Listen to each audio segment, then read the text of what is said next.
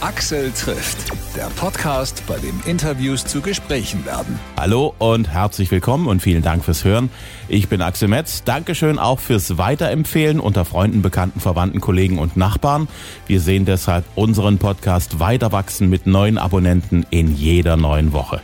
Jede Woche Donnerstag gibt's eine neue Folge, ein neues Gespräch mit interessanten Gästen und diesmal habe ich den Mann mit dem größten Hit der 90er Jahre in Deutschland im Gespräch. Ich sag nur, verdammt, ich lieb dich. Matthias Reim. Nach vielen Höhen und Tiefen in seiner Karriere surft er gerade eine gewaltige Welle des Erfolgs und darüber sprechen wir in einem Hotel mitten in der Altstadt von Dresden. Also ich freue mich, dass du hier dir eine halbe Stunde knapp Zeit nimmst für mich und meine Fragen. Das ist schon hier eine coole Aussicht, die man hier in Dresden direkt in der City hat, oder? Das, wo wir hier gerade sitzen, ist vom Feinsten. Ja, man guckt über die Altstadt bis hin zum Fluss. Äh, es ist strahlender Sonnenschein. Herrlich.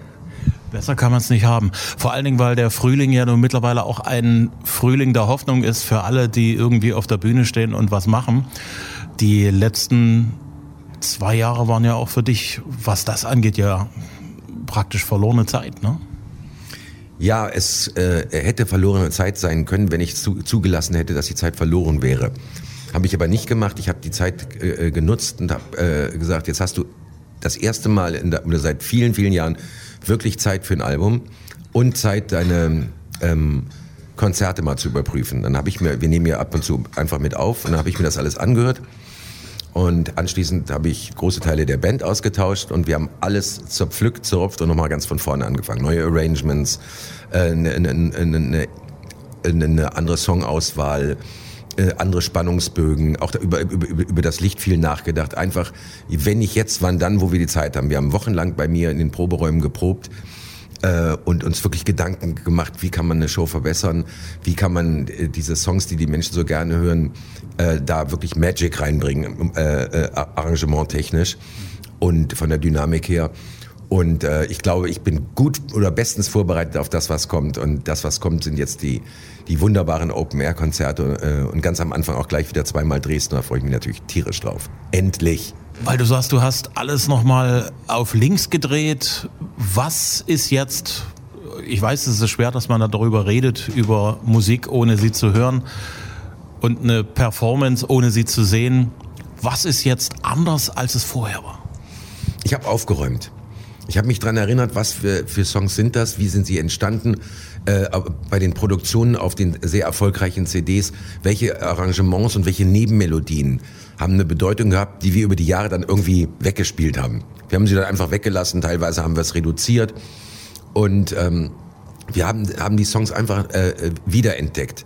Und all diese kleinen musikalischen Feinheiten, die ich damals eingebaut hatte, die haben wir auch wieder, wieder wie so eine, wie so eine kleine, eine Blume wieder einfach mal gegossen und, und aufleben lassen.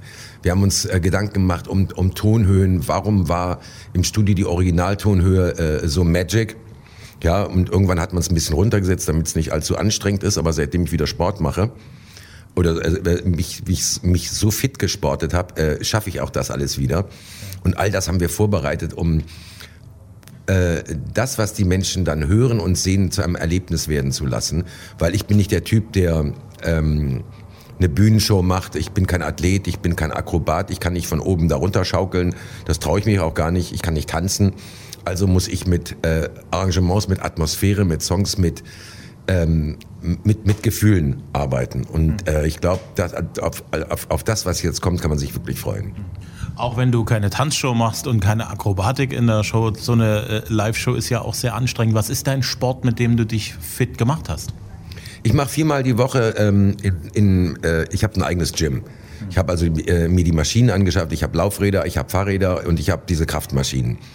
Und dann habe ich mir einen Personal Trainer geholt vor fünf Jahren. Und der hat mir beigebracht, äh, dass man, muss man ja aufpassen, sonst verrenkt man sich ja alles. Äh, und er hat mich aufgebaut und inzwischen hat, lässt er mich allein, kommt alle halbe Jahr mal und guckt. Äh, und ich ziehe das wirklich konsequent durch. Und das hilft mir ungeheuer. Wenn ich noch vor sechs, sieben Jahren nach einem Konzert äh, fix und fertig aufs Sofa gefallen bin, ist es heute so, dass ich sage, eigentlich könnten wir noch mal. Und äh, wenn man das spürt, dass man sich das tatsächlich antrainieren kann, manchmal muss mich auch in den Arsch treten. Manchmal sage ich, oh nee, heute nicht. Nein, du musst. Und äh, ähm, Das hat funktioniert. Also ich bin auch äh, äh, von, von den Muskeln her trainiert, definiert. Das funktioniert alles, aber auch eben die Ausdauer, weil du das Herz ja immer dann peakmäßig belastet, dann fährst du wieder runter, belastet. Und das ist ja auch das, was bei einem Konzert passiert. Du hast Stellen, wo du viel hochsingen musst, wo du richtig ackern musst. Und dann gibt's die ruhigeren Songs, wo du dich auch ein bisschen erholen kannst. Also dieses und das äh, muss ich auch in meinem Alter einfach äh, muss ich trainiert bleiben, weil ich möchte das sehr gerne noch sehr lange machen, mhm. weil jetzt wird's ja gerade erst richtig schön. Ja. Da ist es also tatsächlich so, dass also wenn du Sport machst, es dir hilft, besser zu singen? Ja, du hast mehr, du hast mehr Power, du hast mehr, mehr Atemkraft. Und ähm, du bist, wenn du, wenn du zum Beispiel sehr, sehr laut und sehr hoch singen musst, brauchst du Luft. Ja, du brauchst also wirklich Kondition. Und wenn du die nicht hast, gehst du runter, gehst mal eine Oktave runter. Dann verlierst du allerdings den Magic, Magic Bogen in der Gesangslinie. Mhm. Aber das ist das, worauf die Leute sich freuen. Mhm. Und all das haben wir wiederentdeckt und haben da wirklich lange dran gearbeitet. Ja, wie unterstützen wir das? Was macht der Chor? Ja, wo, wenn ich mal sage, okay, hier muss ich runtergehen, sonst halte ich den Refrain nicht viermal hintereinander durch. Das ist zu much auch für die Stimme. Also das wirklich, wirklich entwickelt, dass wir da musikalisch einfach jetzt mal Magic machen. Hm. Ich habe gelesen, dass äh, dein Vater wollte, dass du Lehrer wirst und du hast es auch erstmal gemacht, so ein Lehrerstudium anzufangen. Ja, ich, ich habe meinen Vater immer sehr verehrt. Ich mochte den Job. Ich mochte, ich mochte es immer, also mit, mit Menschen etwas zu tun zu haben.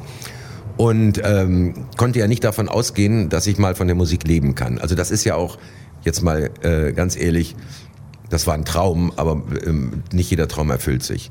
Ich habe es dann ja auch immer wieder versucht und es sollte sich ja erst 1990 dann der Traum mit verdammt ich lieb dich erfüllen.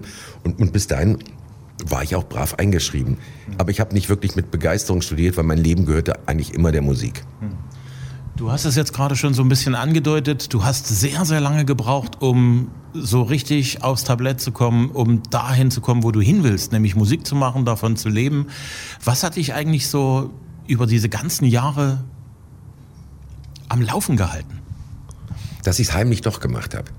Also ich habe ja, ich hab ja studiert, aber ich habe mir parallel ein Tonstudio aufgebaut, fing an für äh, andere Künstler zu schreiben. Äh, es kamen dann auch immer mehr äh, bekannte und große Schlagersänger auf mich zu und sagen, hey Matthias Kleiner, kannst du mir mal was schreiben? Du machst das sehr schön. Und das habe ich dann auch gemacht und merkte irgendwann, dass ich davon tatsächlich leben konnte. Mhm. Ja, und es hat eben gereicht für die Miete im kleinen Reihenhaus im Vorort und äh, für meinen alten Ford Siesta, nee, Sierra.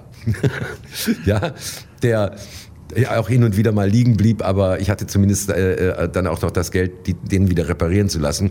Also das Leben fing an für mich normal zu werden äh, in, mit, mit dieser Musik, dass ich also ähm, mein Leben finanzieren konnte und auch meinem Vater sagen konnte, Papa, äh, schenk dir mal die 500 Mark im Monat, ich komme selber klar. Hm. Das war ein sehr schöner Moment für mich. Und ähm, dann habe ich so im Hinterkämmerchen immer noch so an Songs für mich gearbeitet. Immer geguckt, vielleicht fällt dir was ein. Aber den Traum, äh, äh, ein Popstar zu werden, den hatte ich ähm, Ende der 80er Jahre komplett gestrichen. Hm. Den gab's nicht. Und verdammt, ich lieb dich, als mir das über Nacht eingefallen ist, hatte ich auch nicht äh, sofort vor, das selbst zu machen. Weil ich habe auch gar nicht, konnte noch nicht mal ansatzweise erahnen, was für eine, was für einen Song ich da eigentlich hatte und was daraus werden sollte. Und der Rest ist ja eine Geschichte. Ja. Ich habe es einfach mal versucht und mit dem Song bin ich dann so enorm populär geworden, äh, dass ich da schon ähm, äh, äh, wirklich ein, ein Riesenwunsch erfüllt hat. Man hörte mir endlich zu. Ähm, ich wollte nicht unbedingt bekannt sein, also das war gar nicht mein Ziel. Und irgendwann merkte ich, dass auch irgendwie ist das alles gar nicht schlecht und dann gucken wir mal, wie es weitergeht. Mhm. Ne? Aber es ging ja auch eine Zeit lang gut und dann ging es eine Zeit lang richtig schlecht. Aber hätte mir jemand gesagt, dass ich mit 64 Jahren erfolgreicher sein werde als ever, ever, ever, was Konzerte angeht und so stabil äh, immer in die Top 1, 2, 3 der Charts gehe, äh, jedes Mal mir eine goldene Schallplatte an die Wand nageln darf, das hätte, den hätte ich für verrückt erklärt. Ich kann mich noch ziemlich genau erinnern, als ich verdammt, ich lieb dich zum allerersten Mal gehört habe. Ich habe überlegt, welche Ostrock-Band, DDR-Band ist denn das? Weil es war deutsch gesungen, es war Mainstream-Rock, so vom Instrumentarium her. Es war nicht Klaus Lage, es war nicht Heinz-Rudolf Kunze und die anderen, die Deutsch singen aus dem Westen, waren es auch nicht. Ich habe überlegt, wer ist das? Ich kenne den nicht, ich kenne die Stimme nicht. Jetzt habe ich gelesen, dass du schon weit vor der Wiedervereinigung ein Fan von Ostrock warst. Ist das vielleicht ein Zufall, dass dass du irgendwo auch so ein kleines bisschen geklungen hast, als wärst du nicht aus dem Westen? Ähm, da habe ich nie drüber nachgedacht, muss ich ganz ehrlich sagen. Ich habe nur äh, begeistert festgestellt als 14-, 15-Jähriger, als ich die ersten Pudis und Karatalben in die Finger kriegte, was ja gar nicht so einfach war, und die auf meinem Plattenspieler liefen, ich eine Gänsehaut gekriegt habe, mal gesagt, das geht auf Deutsch. Weil ich bin ein, ein, ein, ein Kind des Westens, da wurde alles, was deutsch war, war entweder wirklich grauenhaftester Schlager, ja, und damit wollte ich nichts zu tun haben. Und dann äh, kamen kam die um die Ecke, ob das am Fenster war oder ob das äh, äh, über sieben Brücken musst du gehen. Ich war fassungslos und sagte, das gibt's nicht. Es geht. Und da fing ich an, so ein bisschen zu gucken, kann ich auch Deutsch schreiben? Hm. Ja, das dauerte ein paar Jahre, bis ich das entwickelt hatte, weil ich wusste gar nicht genau was. Ähm, und äh, dann merkte ich, äh, dass ja, Geschichten über äh, pure Emotionalität bei mir funktionieren. Hm. Ja, über die ganze Unvernunft, die Unvernunft des Herzens. Und das war dann das, was ich beschreiben konnte und wo ich auch die Worte fand. Äh, Udo Lindenberg hat mich auch noch inspiriert, dem habe ich auch geglaubt. Hm. Und ansonsten gab es weit und breit nichts, an was ich mich hätte anlehnen können. Hm, Außer musikalisch an Ozzy Osbourne. Den habe ich aber etwas, et, etwas ähm, entschärft in meiner Musik. In dir hat eigentlich schon immer ein Rocker gesteckt. Das Label, das man dir aufgeklebt hat, war eigentlich immer so der Schlagerfuzzi. Hat dich das lange genervt und äh, seit wann nervt dich das nicht mehr? Am Anfang hat mich das extrem genervt. Weil äh, für mich hatte verdammt, ich lieb dich mit Schlager nichts zu tun. Das waren nicht die Flippers oder ein Roy Black, für den ich auch geschrieben habe, den ich sehr gerne mochte. Aber musikalisch äh, war das nicht meine Welt und ist es bis heute auch nicht. Ich mache, was ich will und äh, bin ein Kind der 70er Jahre. Ne? A, äh, gab da äh, Pudi, City und Karat. Ja, es, äh, äh, Udo Lindenberg wurde in der Zeit groß, aber äh, das Größte für mich waren Gruppen wie Pink Floyd und Led Zeppelin, denen habe ich zugehört, den habe ich abgeguckt. Äh, Rory Gallagher hat mir Gitarre spielen beigebracht, also ich hatte seine Platte und habe mir versucht nachzuspielen. Äh, das wär, und das ist eine Prägung, die wirst du nicht mehr los, auch beim Songwriting nicht. Hm. Das ist in, das ist in mir drin und deswegen hab ich, bin ich auch so molllastig. Ja, und Schlager ist eigentlich Dur, Dur, Dur das funktioniert nicht. Ich kann diese Melodien, diese reinen Dur-Melodien auch nicht singen. Das klingt bei mir komisch. Ich muss Geschichten erzählen und Geschichten erzählt man eigentlich in Moll. Hm. Und das ist eigentlich auch so, ich sag mal so, dass das wo man sagt, ja, das ist schon irgendwie Schlager, ist, dass äh, es hängen bleibt im Ohr, dass die Leute sagen, ja, das kann ich sofort mitsingen. Ich verstehe das, worum es geht. Also, wie soll man das sagen? Schlager ist auf eine gewisse Art und Weise einfach, auch wenn es nicht simpel ist. Das ist ja in deiner Musik so ähnlich. Ne? Ja, es geht, ähm, einfach muss die Message sein. Und die ist bei mir, äh, die Message ist, ist, ist sehr, sehr viel aus meinem Leben geholt, was ich, Dinge, die ich erlebt habe, die ich natürlich jetzt nicht autobiografisch verarbeite, sondern als Ideen für Songs nehme, als Situation nehme.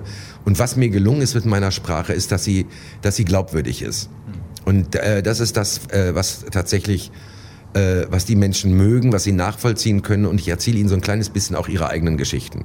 Ja, selbst als ich untergegangen bin und pleite war, ich habe es thematisiert und äh, sind gerade in, in, in der Zeit sind viele Menschen auch wirtschaftlich untergegangen und mussten wieder von vorne anfangen. Aber wer schon mal erfolgreich war, ganz einfach sage ich immer, der kann was. Hm. Ja, der kann mal was vor die Wand fahren, aber er kann auch wieder anfangen und wieder aufstehen. Hm. Und das, äh, da war ich auch kein, kein, kein Einzelfall. Das haben viele hingekriegt. Du musst einfach nur gucken, äh, wo, wo bin ich und wo will ich hin? Ja, und was kann ich? Und dann braucht es ein bisschen, muss man sagen, okay, Geduld.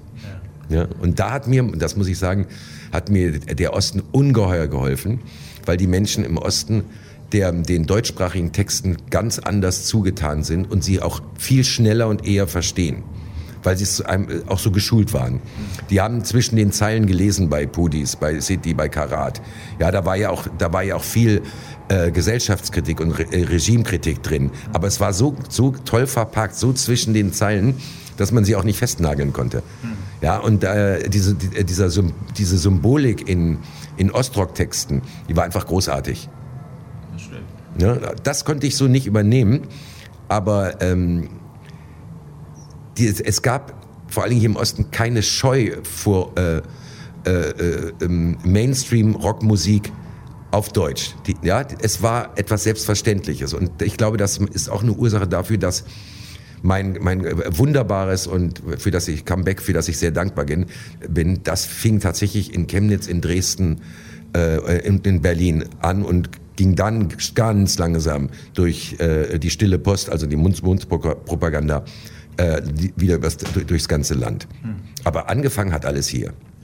Ich glaube, dass du mittlerweile so gefestigt bist in dem, was du machst, deine Arbeit, der Erfolg, den du dafür auch siehst für deine Arbeit, hängt damit auch zusammen, dass du tatsächlich wirklich ganz, ganz unten gewesen bist. Riesenschulden und alles. Und ich muss sagen, egal wen ich so kenne, ob der mit deiner Musik was anfangen kann oder nicht, aber irgendwann haben alle gesagt, das ist schon irre, wie sich der Mann aus so einem Haufen Schulden wieder mhm. rausgearbeitet hat. Du hast da ja ewig und drei Tage gebraucht und bist da auch immer dran geblieben. Ja, es gab auch nur einen Weg. Ja, ja es, ähm, ähm, ob schuldig oder nicht, ich war dafür verantwortlich und ich musste das aus dem Weg räumen. Ähm, machte das aber mit etwas, was mir Spaß machte. Hm. Also ich war jemand, ich bin auch so aufgewachsen, ich komme ja nicht aus einem wohlhabenden Haus, sondern aus einer Beamtenfamilie mit vier Kindern. Da war nicht viel Geld und wir waren trotzdem glücklich. Hm. Also Glück, äh, Geld war für mich für das Glück kein Schlüssel. Hm. Äh, der Schlüssel war äh, zum Glück war für mich das machen zu können, was ich so gerne mache. Und dann war dieser, der Erfolg, der so ja ganz langsam wiederkam, war jedes Mal ein Schlüsselerlebnis des Glücks. Weil ich sage, hey, die haben mir zugehört, wir waren 300 Leute und das nächste Mal kamen wir und dann waren es 1300. Und das ist dieses, das, das Empfinden, das hat diese, diese andere Katastrophe einfach so für mich aufgehoben. Ich wusste, irgendwann bist du auch da raus. Ähm, ich hatte ein Dach über dem Kopf, ich hatte einen tollen Bruder, der mir da geholfen hat, großartig. Äh, die haben das auch alle wiedergekriegt. Was, das sind so Ehrenschulden. Ne? Und äh, parallel mit, mit diesem Weg kam die Akzeptanz bei dem, beim Publikum. Die sagten, guck mal, der steht immer noch. Der zieht durch. Ja, und äh, sich dem stellen, auch musikalisch. Ich hatte mal ein Haus, ich lebte echt in Saus und Braus. Egal, egal was soll's. Mhm. Ne? Ich war in der Zeit nicht hinterher, was ich jetzt habe, ist so viel mehr. Und das habe ich mir mal angeguckt. Ich habe immer auf das geguckt, was ich habe. Und das war wiederkehrender Erfolg, unheimlich viel Spielfreude, ganz viele Möglichkeiten in, äh, äh, auf Wiesen und Feldern, äh, äh, vor allen Dingen Open Air zu spielen, bis, bis der Respekt also auch bei den, bei den Menschen kam sagten, oh, hör mal zu. Und das kam dann so und jetzt machen wir dann äh, die junge Garde gleich zweimal hintereinander, worauf ich mich tierisch freue. Ja. Ähm, als du auf Null warst, schuldenfrei, wieder sozusagen für dich ganz alleine komplett warst, was ist dir da durch den Kopf gegangen im Dach, als du das wusstest, heute ist es soweit? Ach, ich habe ich, ich hab mich gefreut und wusste nur eins. Ich frage nie wieder im Leben jemanden, äh, äh was mache ich mit meinem Geld. Hm. Ja, das liegt bei mir auf dem Girokonto und da bleibt es einfach liegen. Ist besser, als wenn irgendjemand das ausgibt, ohne dass du was davon hast. Ja, ganz, ganz, ganz genau. Absolut. Du bist in diesem Jahr wieder auf Platz 1 gegangen, wieder mit der aktuellen, äh, mit dem aktuellen Album. Du wirst es, denke ich, zu einem gewissen Teil auch mit auf die Bühne bringen. Auf welchen Song von dem Album freust du dich da so am meisten, dass du den mit auf die Bühne bringen kannst? Kannst du, ich, ich liebe Blaulicht, die Nummer ist so frech. Ja, diese, diese Zeilen, Straßensperre, Sperre, zack, rechts dran vorbei. Einfach dieses, dieses äh, äh, voller Adrenalin äh, äh, verliebt zu sein, äh, finde ich ein wunderschönes Thema. Ich mag den Song, der hat Speed, der hat Tempo, der hat was Freches. Ähm, und auch so eine, so eine, so, so, so eine Logik, weißt du, dir ja, also, und selbst wenn sie dich schnappen, okay, dann zahlst du es halt und bist dann Führerschein los, aber du hast dein Glück gefunden. Ja. Das sind solche, solche, solche Sachen, die ich gern spiele. Der Song hat einfach Bums.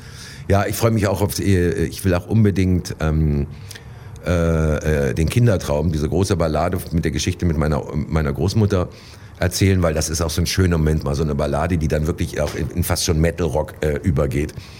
Äh, aber sonst wird's, es wird nicht so viel Neues geben, weil ich weiß, dass die Menschen die ganzen 30 Jahre hören wollen.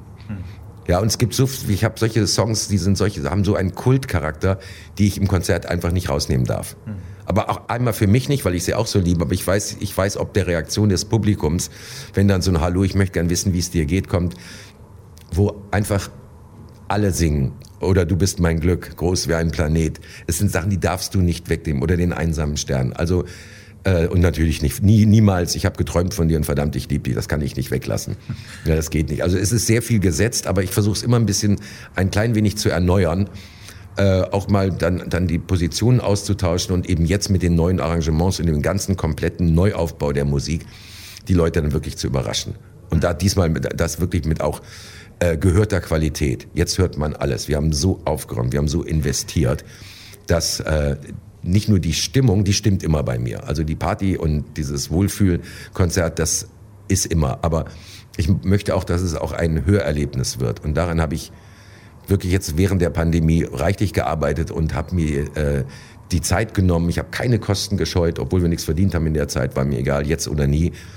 Und äh, da haben wir das aufgebaut und monatelang wirklich mit der Band wirklich geprobt, da zusammengesessen, wie geht's schöner, das muss noch weiter runter, das muss leiser werden, da müssen wir lauter werden. So richtig halt Dramaturgie musikalisch. Du äh, hast wirklich eine Menge Konzerte äh, auch hier in Sachsen gegeben. Ich erinnere mich also über die Jahre immer mal irgendwo Matthias Reim da, Matthias Reim dort. Ja. Du sagst, du freust dich sehr auf die junge Garde. Was bedeutet dir Dresden, wenn du einfach an die Stadt denkst, in der wir jetzt sitzen? Naja, Dresden ist ähm, einfach, wenn man hier nach Dresden reinfährt, du fühlst dich wohl. Und ich fühle mich, ich habe hab immer das Gefühl, ich komme nach Hause, weil ich hier gerade mit der, in der jungen Garde so unfassbar schöne Abende erleben durfte. Wir haben auch mal eine, eine, DVD gedreht und da waren es fünf Grad und Dauerregen. Es war so arschkalt und die Leute, es war, es war ausverkauft und die Leute haben gestanden, die haben gefroren und haben mit mir gefeiert, weil sie wussten, er dreht jetzt und er kann einen anderen Tag nicht drehen. Das kostet ein Schweinegeld. Die haben, sie haben so zu mir gehalten und das ist, ist das gibt eine Verbindung. Eine Verbindung zu einer Stadt. Es ist egal, wenn ich in Dresden durch die Straße gehe, mich kennt jeder und ich krieg von jedem ein Lächeln. Ja. ja und äh, das ist wie, das ist für mich ist das wie zu Hause. Und auch, dass wir eben jetzt zweimal hintereinander die junge Garde voll machen, äh, ist, ist, ist einfach ein tolles Gefühl. Und ich kenne die Hotels in- und auswendig, weil ich bin, bin ja dauernd hier. Und äh, auch, auch die Hotelleitung sagen, Herr Reim, wir haben Ihnen das und Ihr, Ihr Lieblingszimmer ist schon, ist schon klar, sollen wir Ihnen Bier bringen? Also es ist so, ähm, ich werde so in den Arm genommen, wenn ich hierher komme. Und das ist in kaum einer Stadt so. Das ist, das ist wirklich in, in Dresden. Dresden ist ungeheuer herzlich. Du bist auch in Kamenz in der Lausitz auf dem Hutberg Open Air. Wenn ich es richtig im Hinterkopf habe, in der Lausitz hast du auch einige Konzerte gehabt. Hast du da irgendwelche Erinnerungen an Kamenz, an den Hutberg? Na klar. Also haben wir da oft gespielt. Es ist äh, immer voll, immer eine Traumstimmung. Aber ich, hab, ich erinnere mich an die Regenschlacht des Hutberg wo wir, wo ein Unwetter uns äh, wirklich von der Bühne gefegt hat. Es, äh, wir, wir standen wirklich äh, knöcheltief im Wasser. Es schüttete direkt in die Bühne rein. Es gab Kurzschlüsse. Es war ein unfassbares Chaos und wir und wir oben auf der Bühne, wir sind nur ein bisschen zurückgegangen, damit die Gitarren nicht komplett nass werden. Das Schlagzeug wurde zurückgeschickt. Die Leute haben sich alles über die Köpfe gezogen und wir haben weiter gefeiert. Ja, wir haben durchgespielt und äh, allen war so kalt. Äh, ich stand da nach 45 Minuten unter der heißen Dusche, weil es so kalt geworden ist. Aber das Publikum hat einfach mitgemacht. Die waren, äh, das, das waren die, ja, wir, wir gemeinsam waren, waren die Helden äh, der Wasserschlacht vom Mutberg. Ja. Das vergisst du nicht. Ich muss doch mal ganz kurz auf verdammt, ich lieb dich zurückkommen. Du hast gesagt, äh, irgendwann ist dir der Song eingefallen und dann ging's ab. Kannst du dich noch an die Situation erinnern, in der du die wichtigen Puzzlesteine für den Song in der Hand gehalten hast? Ja, das ich weiß ich, das weiß ich noch ganz genau, weil das war eine Nacht vor meinem Geburtstag. Hm. Und äh, ich kriegte eine Absage. Ich hatte zehn Songs für Bernhard Brink geschrieben und produziert. Der hatte die Plattenfirma gewechselt. Die neue Plattenfirma rief bei mir an und haben gesagt, Matthias, äh, nehmen wir alles nicht, bezahlen wir auch nicht. Ähm, wir müssen was bei, bei Bernhard was anders machen. Dieses Ich lieb dich, ich lieb dich nicht Gefasel, das ist so ein verdammter Unsinn. Äh, du bist raus. Und ich habe nur Ich lieb dich, ich lieb dich nicht, verdammter Unsinn. Dann guckte ich auf die Zeilen, verdammt, ich lieb dich, ich lieb dich nicht. Und dann dachte ich, da habe ich aufgelegt, drehte mich rum und schrieb den Song in einer halben Stunde. Ja, also da, da war auch wieder typisch, mir fiel im Prinzip die Gesamtjahresfinanzierung meines Studios, brach unter meinen Füßen weg. Ja, aber man muss nur hingucken. Da bin ich ins Loch gefallen und da tat sich ein Himmelstor auf. Das war so witzig und ich kann mich halt an den Tag noch so genau erinnern, weil ich um 12 Uhr nachts den Song komplett auf, auch in, in meinem Studio im Prinzip außer im Chor, Chorgesängen äh, fertig hatte. Und dann kamen meine Kumpels und sagten, hey, wir wollen mit, mit dir ein Bier trinken. Ne? Und ich habe gesagt, ihr könnt hier reinhören, ich, ich gebe euch ein, ein, Bier und dann könnt ihr wieder gehen, mhm. weil ich sitze an dem Hit. Ne? Spiel mal vor, hab ich vorgespielt. Haben wir alle gesagt, das ist einer. Ja. Ne? Und dann, ja, der Rest ist Geschichte. Sehr, sehr cool. Die 90er war das, waren das Jahrzehnt, in dem du durchgestartet bist, das Jahrzehnt, in dem du auch äh, Probleme dann immer mehr und mehr hattest. Ähm, was sind die 90er Jahre so insgesamt so für dich ganz persönlich? Das waren, die, das waren einfach Abenteuerjahre. Ich bin dann ja auch ein bisschen durchgedreht. Ich bin dann nach Amerika gezogen, habe einen Flugschein gemacht. Ich hatte vor nichts Angst. Ich habe einfach gesagt, jetzt, jetzt kannst du alle deine Träume, die du hattest, einfach mal ausprobieren. Wie ist das? Ja, wie ist der Wilde Westen? Äh, äh, ich hatte eine, eine kleine Holzhütte auf einer Insel in Kanada mit Bären und Klapperschlangen. Ich habe alles gemacht. Dann bin ich dann mit dem Flugzeug hingeflogen, ähm, was ich mir alles heute nicht mehr trauen würde. Hm. Ich hatte ein ganz anderes, ich war ganz, ein ganz anderer Mensch. Ich war einfach ein bisschen ausgerastet. Ne, und schrieb weiter und dann, okay, dann hatte, ging, hat es auch sechs, sieben Jahre gedauert und dann war mein Erfolg wirklich weg. Und äh, dann zusätzlich kam ja noch die Pleite. Also es gab waren schon schwere Zeiten und äh, ja, dann musste ich eben noch mal richtig nachdenken und ein kleines bisschen von vorne anfangen, obwohl von vorne anfangen war es nie. Ich habe mit Verdammt, ich lieb dich einen Überhit gehabt und ich kam aus dem Nichts. Ich konnte, hatte also gar nicht die Zeit mehr, eine Fanbase zu erarbeiten. Hm. Ja, und das, was ich da hauptsächlich hatte, waren Teenager. Ich hatte ja bei meinen ersten Konzerten einfach Reihen voller 14-, 15-jähriger kreischender Teenies, weil ich Bravo-Star war. Und ich wusste, ein Bravo-Star hat äh, äh, eine Haltbarkeit von maximal zwei Jahren und dann ist over. Und dann geht dieses Publikum auch weiter. Dann nehmen sie sich New Kids on the Block oder finden irgendwas anderes toll und dann kommen sie auch nicht mehr zu dir. Das wusste ich schon. Ähm, habe aber gedacht, ich könnte das mit, mit äh, ich hatte ein tolles Selbstbild, mit meinen tollen Songs ähm, aufhalten. Ich konnte es nicht aufhalten. Und erst als diese Generation dann älter wurde, merkte ich, dass ja viele von denen, von denen, von denen, die damals Teenies waren, jetzt sind sie verheiratet, haben Kinder und bringen ihre Eltern mit. Ja, die, die sind alle wieder da. Aber es, es, es hat einfach eine ganze Zeit gedauert.